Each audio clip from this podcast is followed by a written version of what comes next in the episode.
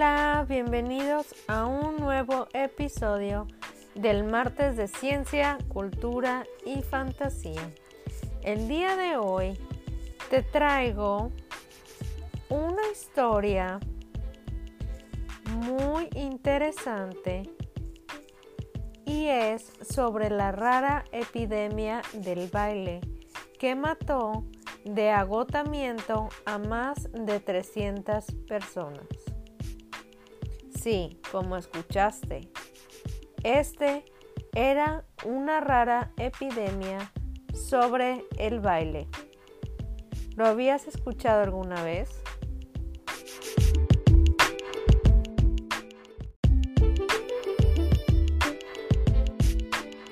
Si no, entonces quédate a escuchar esta historia. Espero que les guste y ahora sí, comencemos.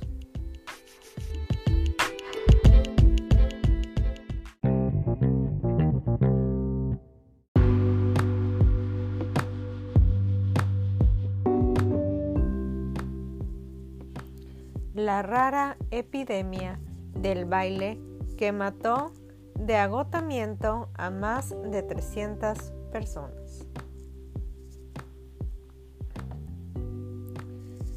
La mañana del 14 de julio del año 1518, Frau Trofea era una mujer común y corriente de la ciudad de Estrasburgo, en la actual Francia. Se paró en la mitad de una calle y comenzó a bailar. Aunque no había ningún motivo para festejar, ni siquiera sonaba música, no podía parar de mover su cuerpo.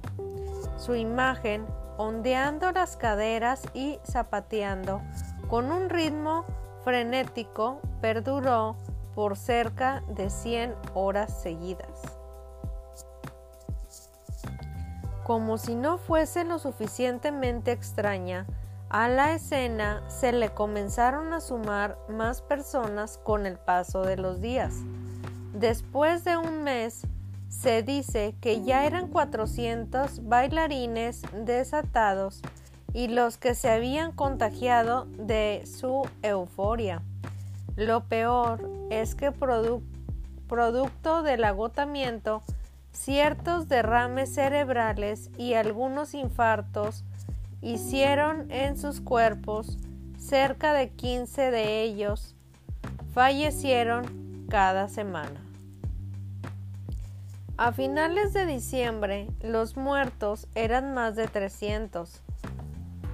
Pero ¿por qué no podían dejar de bailar? Cinco siglos después, todavía no hay una respuesta del todo concreta. Pues historiadores y científicos coinciden en que no hay ninguna duda de que ese misterioso hecho que se ha inmortalizado como la epidemia del baile o la plaga de la danza ocurrió. La gran inquietud pasa por descifrar las razones detrás de su desarrollo. En su momento, los galenos de la época habrían identificado un aumento en la temperatura corporal como detonante. Lo llamativo es que ordenaron como principal Remedio, mantener la intensidad de los movimientos. De hecho, se ha establecido que las autoridades gubernamentales impulsaron la creación de salones de baile con música y profesores incluidos para mantener a los danzantes en movimiento. La iglesia de este entonces en tiempos del florecimiento del protestantismo, habría intentado frenar lo sucedido con predicas dominicales. En todo caso, la única certeza era que los bailarines muertos se contaban por cientos. Ese fenómeno ha sido el, el motivante de escenas de hipótesis que medio milenio después todavía no se ha resuelto. Las razones detrás de este ritmo incontrolable, pues la explicación más consensuada es que los bailarines estaban sumergidos en un estado de trance.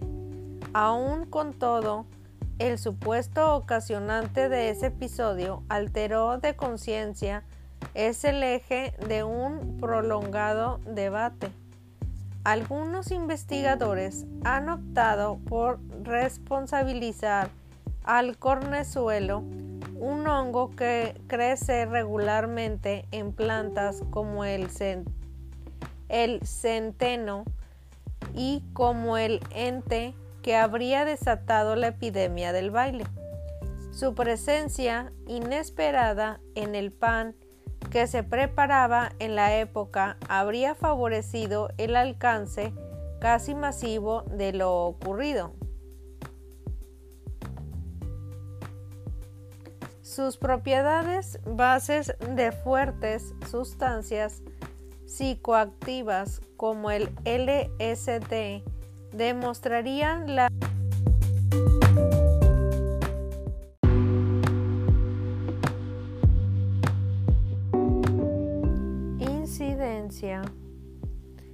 aquella jornada del año 1518.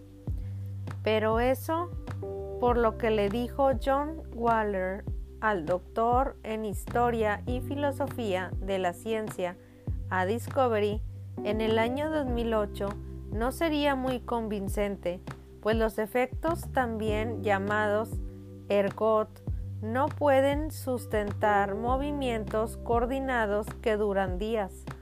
Estas personas no solo estaban temblando o convulsionando, aunque estaban en trance, sus brazos y piernas se movían como si estuvieran bailando a propósito, añadió Waller. Con esa discrepancia, otra corriente académica ha encontrado en el contexto social cultural de la época una opción válida para explicar lo sucedido. En principio, los efectos de fuertes oleadas invernales habrían desatado graves hambrunas que dinamitaron el bienestar de la población Luego, la irrupción de lo que hoy sería la sífilis y los comienzos de una viruela epidémica habrían agravado el panorama. Así, punto, Waller, la ansiedad y los falsos temores se apoderaron de la región. Entre la lista de impulsores de pánico habría estado la posibilidad de provocar la ira de San Vito. Vito de Lucania, perdón, Lucania fue un ciliciano al que se le adjudicó el poder curar la epilepsia. La idea, eh, la idea era rezaba un rito popular para entonces en la que era que ante una molestia el santo italiano enviaría plagas de la danza compulsivas. De tal forma, arguyó Waller, alrededor de su figura se habría desatado una especie de angustia colectiva que se identificaría como una enfermedad psicógena masiva. Otra vértice dice que la epidemia respondería a un caso grupal de disinencia de movimientos involuntarios intensos que actualmente se enmarcaría en el contexto de la adolescencia neurológica conocida como la enfermedad de Huntington. Todavía no hay una única versión, pues no fue la primera y tampoco la última. Cerca de siete brotes similares habrían ocurrido en Europa del medio antes del año de 1518.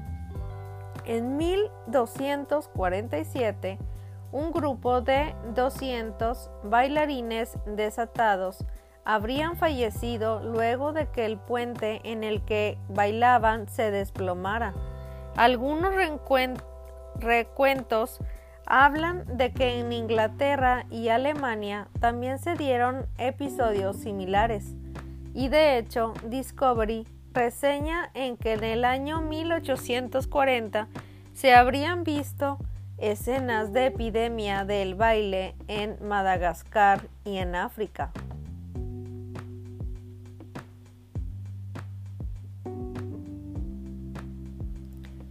Históricamente, los registros de muertos por la epidemia del baile se acercarían a un millón.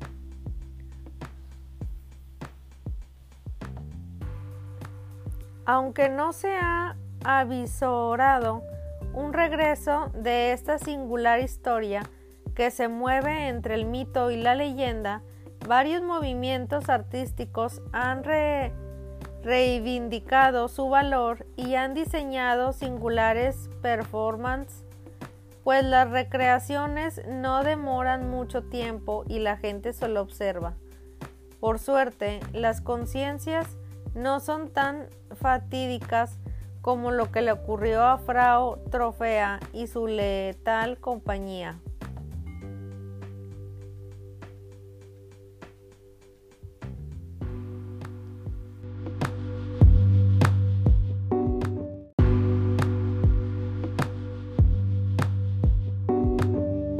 También hay un mito o una supuesta leyenda que habla sobre el baile de las hadas.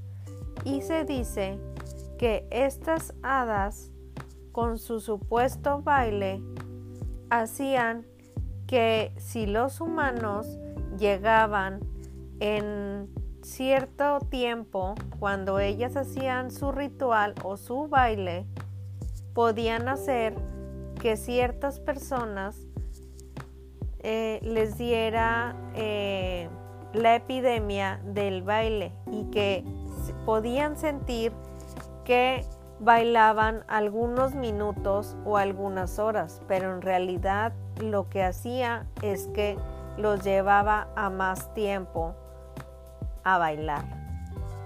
Les voy a contar esta supuesta leyenda eh, que habla sobre el baile de las hadas y que pues hace eh, alusión a esta a este caso que pasó en el, en el año 1518 que mucha gente tuvo eh, esta cosa rara de el baile y que no podían parar de bailar por mucho tiempo. La leyenda cuenta que si una noche por el bosque descubre muchas lucecitas a lo lejos que parece que saltan y una música desconocida, está usted asistiendo al baile de las hadas. El motivo de este baile es la recolecta de energía de la Tierra y del cosmos, para así regenerarse completamente.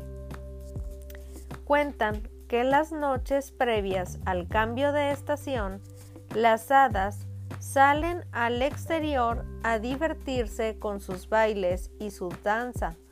En el apogeo de sus poderes, la noche más propicia para encontrar un corro de hadas es la noche de San Juan, su noche preferida.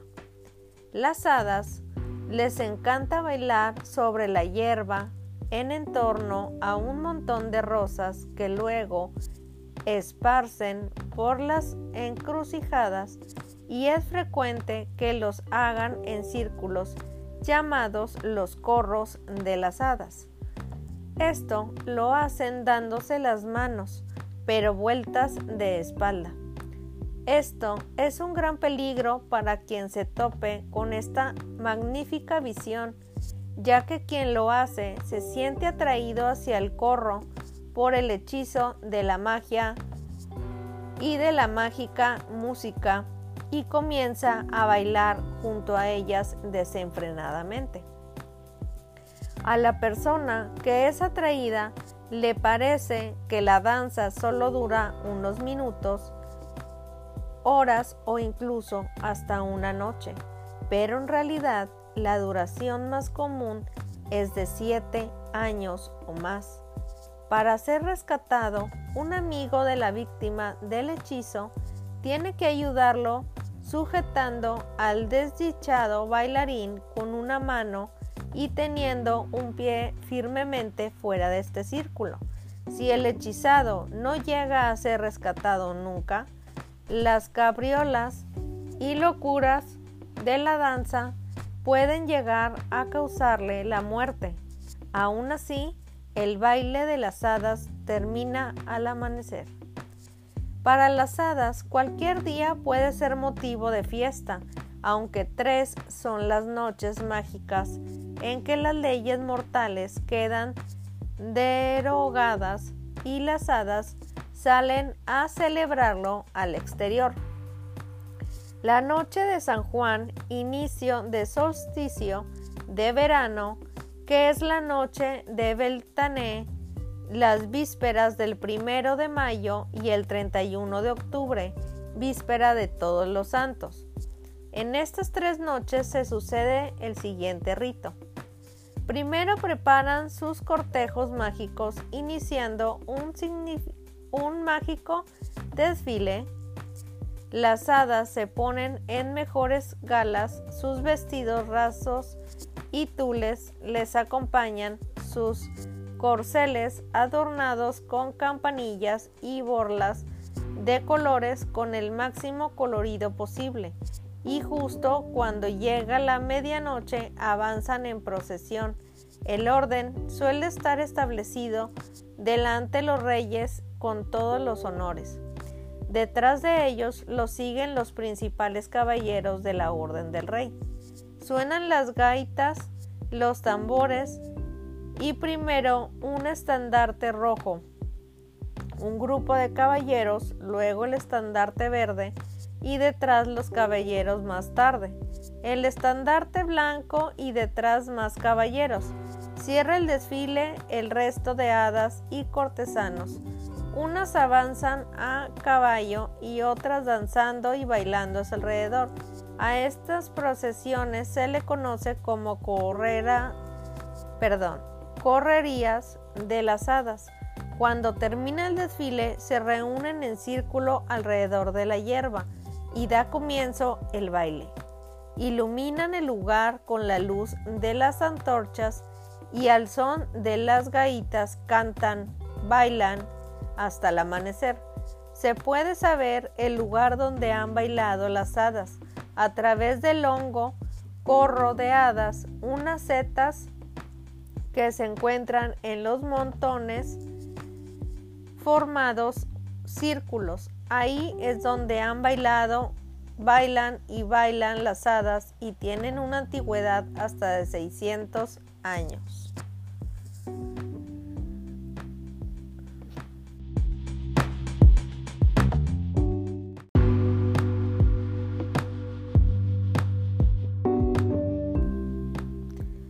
Las teorías modernas de hoy en día incluyen la intoxicación alimentaria por los productos tóxicos y psicoactivos de los hongos del cornezuelo que crecen comúnmente en los granos de la familia del trigo, como el centeno o la cebada.